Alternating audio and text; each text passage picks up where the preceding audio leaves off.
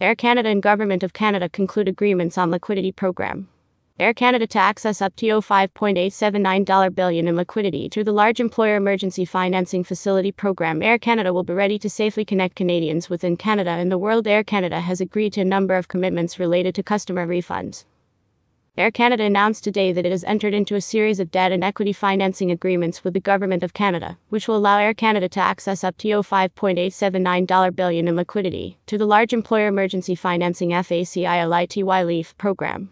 Air Canada entered the pandemic more than a year ago, with one of the global airline industry's strongest balance sheets relative to its size. We have since raised an ADDIDIONAL $6.8 billion in liquidity from our own resources to sustain us through the pandemic, as air traffic ground to a virtual halt in Canada and internationally, said Michael Rousseau, President and Chief Executive Officer of Air Canada. The additional liquidity program we are announcing today achieves several aligned objectives, as it provides a significant layer of insurance for Air Canada. It enables us to better resolve customer refunds of non refundable tickets, maintain our workforce, and re enter regional markets. Most importantly, this program provides additional liquidity, if required, to rebuild our business to the benefit of all stakeholders and to remain a significant contributor to the Canadian economy through its recovery and for the long term. As vaccine deployments ramp up, we continue to work with the Government of Canada on the evolution of safe and science based test and quarantine relief measures with a view to safely restarting our sector. We know the Canadians are looking forward to reconnecting with friends and family and taking those long awaited vacations and business trips, and we will be ready to safely connect Canadians within Canada and Canada to the world, said Mr. Rousseau.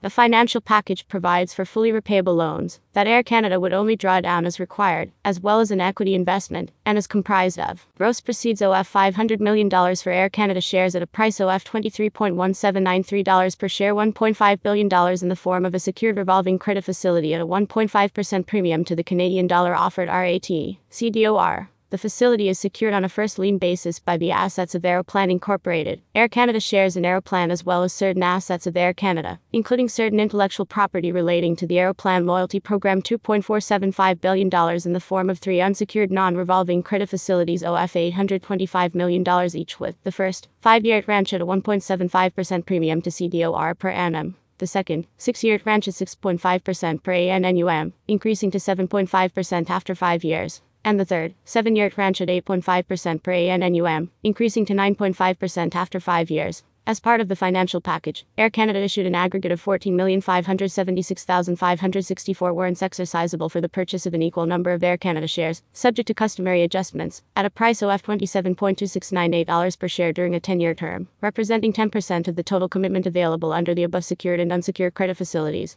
50% of the warrants, vested concurrently with the implementation of the credit facilities, and the remaining 50% of the warrants will vest on a proportional basis to the amounts that Air Canada may draw under the above unsecured credit facilities. Up to 8 BPROXIM 8 $1.4 billion in the form of an unsecured credit facility tranche to support customer refunds of non refundable tickets.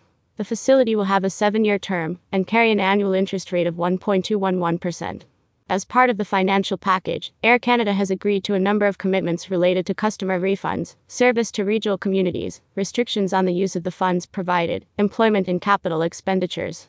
These include beginning April 13, 2021, offering eligible customers who purchased non refundable fares but did not travel due to COVID 19 since February 2020 the option of a refund to the original form of payment. In support of its travel agency partners, Air Canada will not retract agency sales commissions on refunded fares. The resumption of service or access to Air Canada's network for nearly all regional communities where service was suspended because of COVID 19's impact on travel, through direct services or new interline agreements with third party regional carriers, restricting certain expenditures, and restricting dividends, share buybacks, and senior executive compensation. Obligations to maintain employment at levels which are no lower than those at April 1, 2021 and the completion of the airline's acquisition of 33 Airbus A220 aircraft, manufactured at Airbus's Mirabel, Quebec facility. Air Canada has also agreed to complete its existing firm order of 40 Boeing 737 MAX aircraft. Completion of these orders remains subject to the terms and conditions of the applicable purchase agreements. In connection with the government's equity investment, Air Canada has agreed to provide customary registration rights. The Air Canada shares and warrants issued to the government are subject to certain transfer restrictions as well as an exercise cap which limits the government's aggregate voting rights from the shares acquired pursuant to this INVESTMENT, including upon any exercise of the warrants, to 19.99%.